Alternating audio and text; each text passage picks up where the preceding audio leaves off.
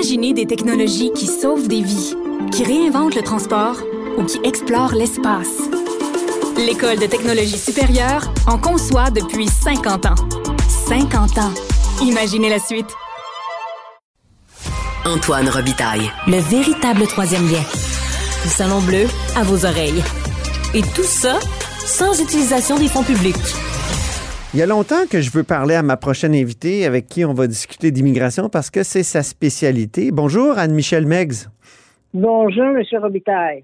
Alors, euh, Anne-Michel Meggs était directrice de la planification et de la reddition de comptes euh, au ministère, euh, au MIFI, comme on dit, le ministère de l'Immigration, de la francisation et de l'intégration. Elle a aussi été directrice de la recherche à l'Office de la langue française.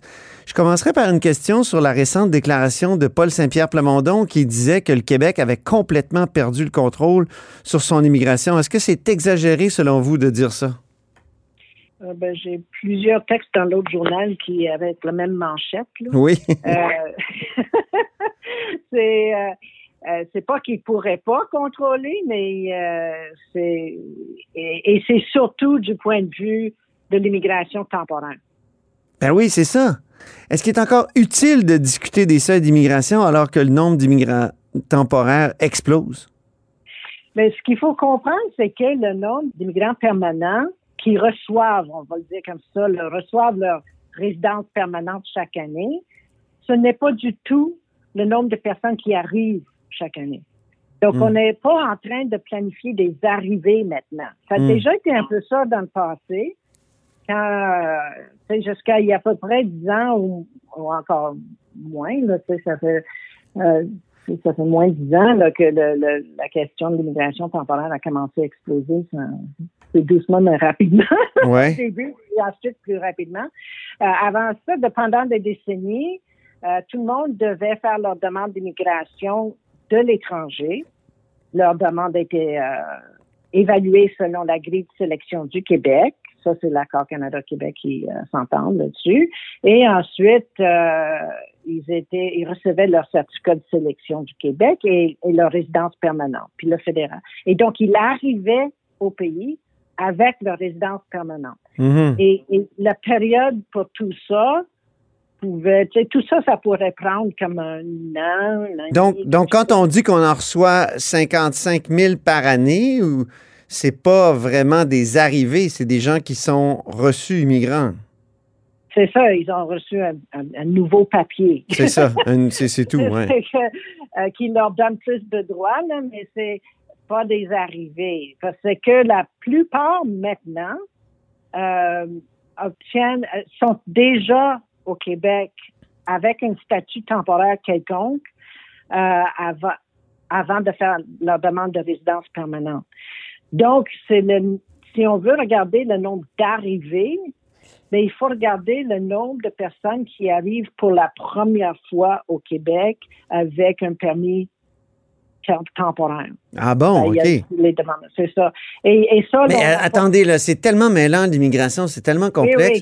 Quand vous dites un permis temporaire, est-ce que ça veut dire que à ce moment-là, c'est un, un, immigrant temporaire ou un travailleur temporaire ou un étudiant temporaire? Tu sais, Il y en a différents temporaires. Oui, c'est ça. Il y a des, il y a des, surtout euh, Vous dites qu'il y a quatre sources d'immigration temporaire euh, ici. Oui, à, peu près. Là. Il y en a des, euh, des, étudiants. Oui. Il y a deux types de travailleurs et il y a des, il y a des demandeurs d'asile, hmm. grosso modo. Et ça, les demandeurs d'asile, ça, on, ne peut pas, ben, c'est-à-dire,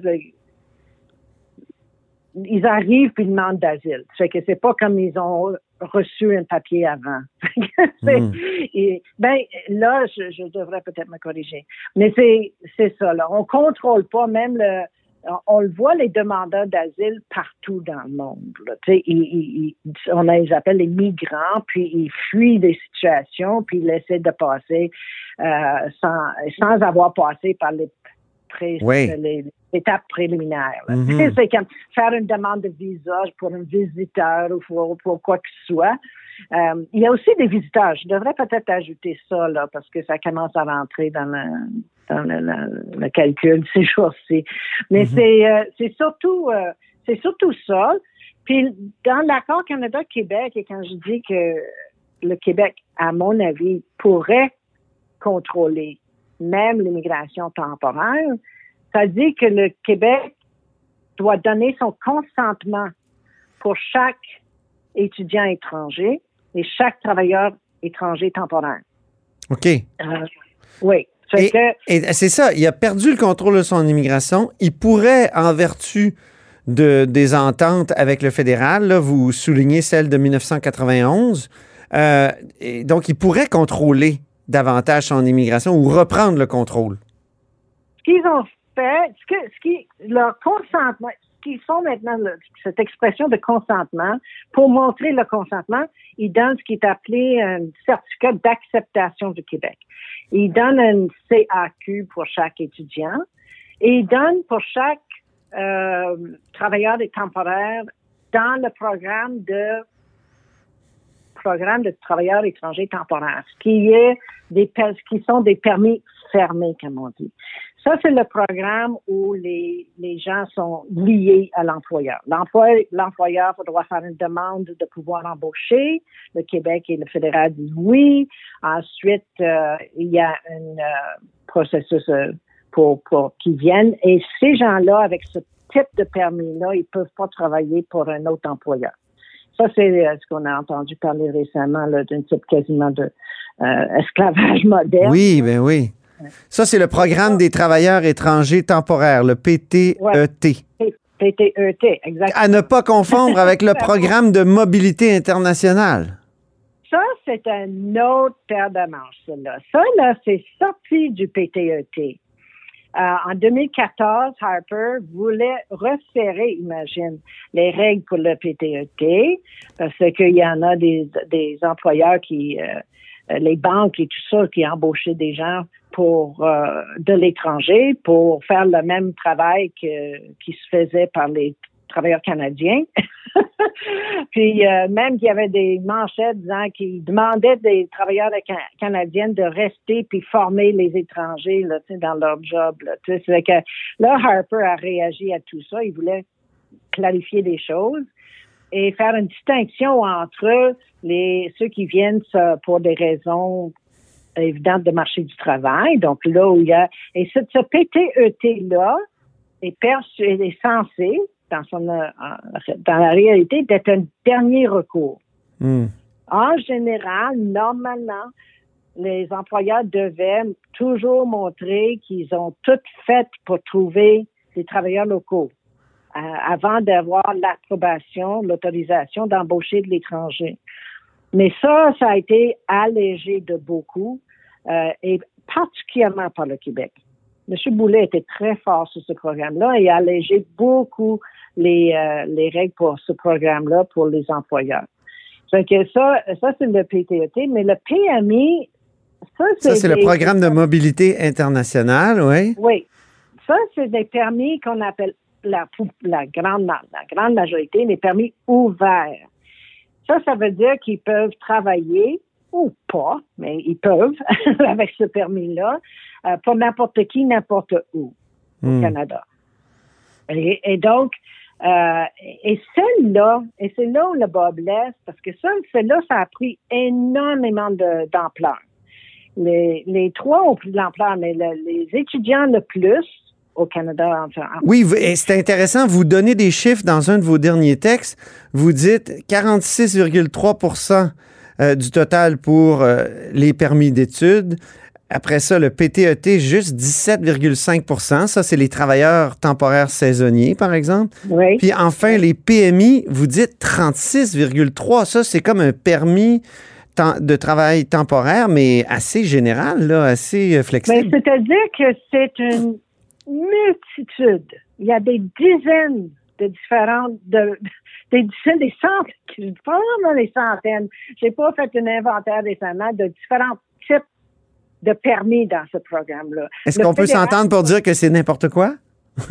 oui. Mais c'est donc les trois types de permis dans ce programme-là qui ont augmenté le plus et le plus rapidement sont liés au permis d'études dans le sens que euh, il y en a un que pour les conjoints des étudiants, Et il y en a un pour les les post-diplômes. Donc, les étudiants, une fois qu'ils ont leur diplôme, Hmm. ils peuvent avoir un permis ouvert. Et les conjoints de ces travailleurs spécialisés-là. Parce que si tu as un bac ou quelque chose, tu es considéré comme un travailleur spécialisé. Donc, ces trois types de permis-là ont augmenté le plus. Et le Québec, pour une raison que j'ai pas pu déterminer encore, n'a pas insisté ou n'a pas, donne pas, je vais dire tout très neutre, de façon le plus neutre possible, ne donne pas son consentement pour ces permis-là.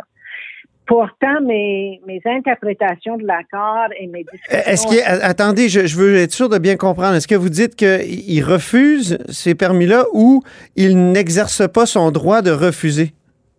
Je, il n'exerce pas son... OK. Ah, un instant, laisse-moi le dire. La, la ministre dit que ils n'ont pas le contrôle là-dessus, c'est une affaire du fédéral. Vous dites que c'est pas vrai, il pourrait. Ben, ce que je, moi, je, j'ai eu des discussions avec juristes et avec le négociateur fédéral Hmm. de l'accord de 91.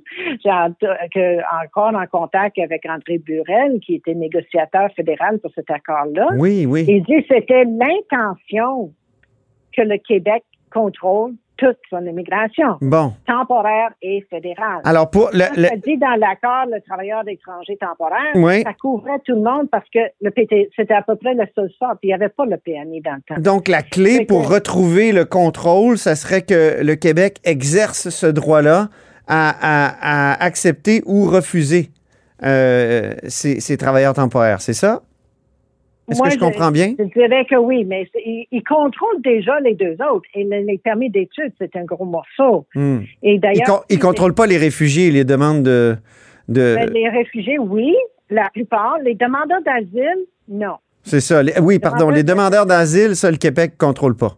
Il demande Les- contrôle les là-dessus. réfugiés qui viennent de l'étranger, euh, c'est-à-dire que par les processus habituels, Mhm. parrainés ou tout ça, ça c'est oui, le Québec contrôle ça, Mais mais, pas les demandeurs d'asile. pas les demandeurs d'asile.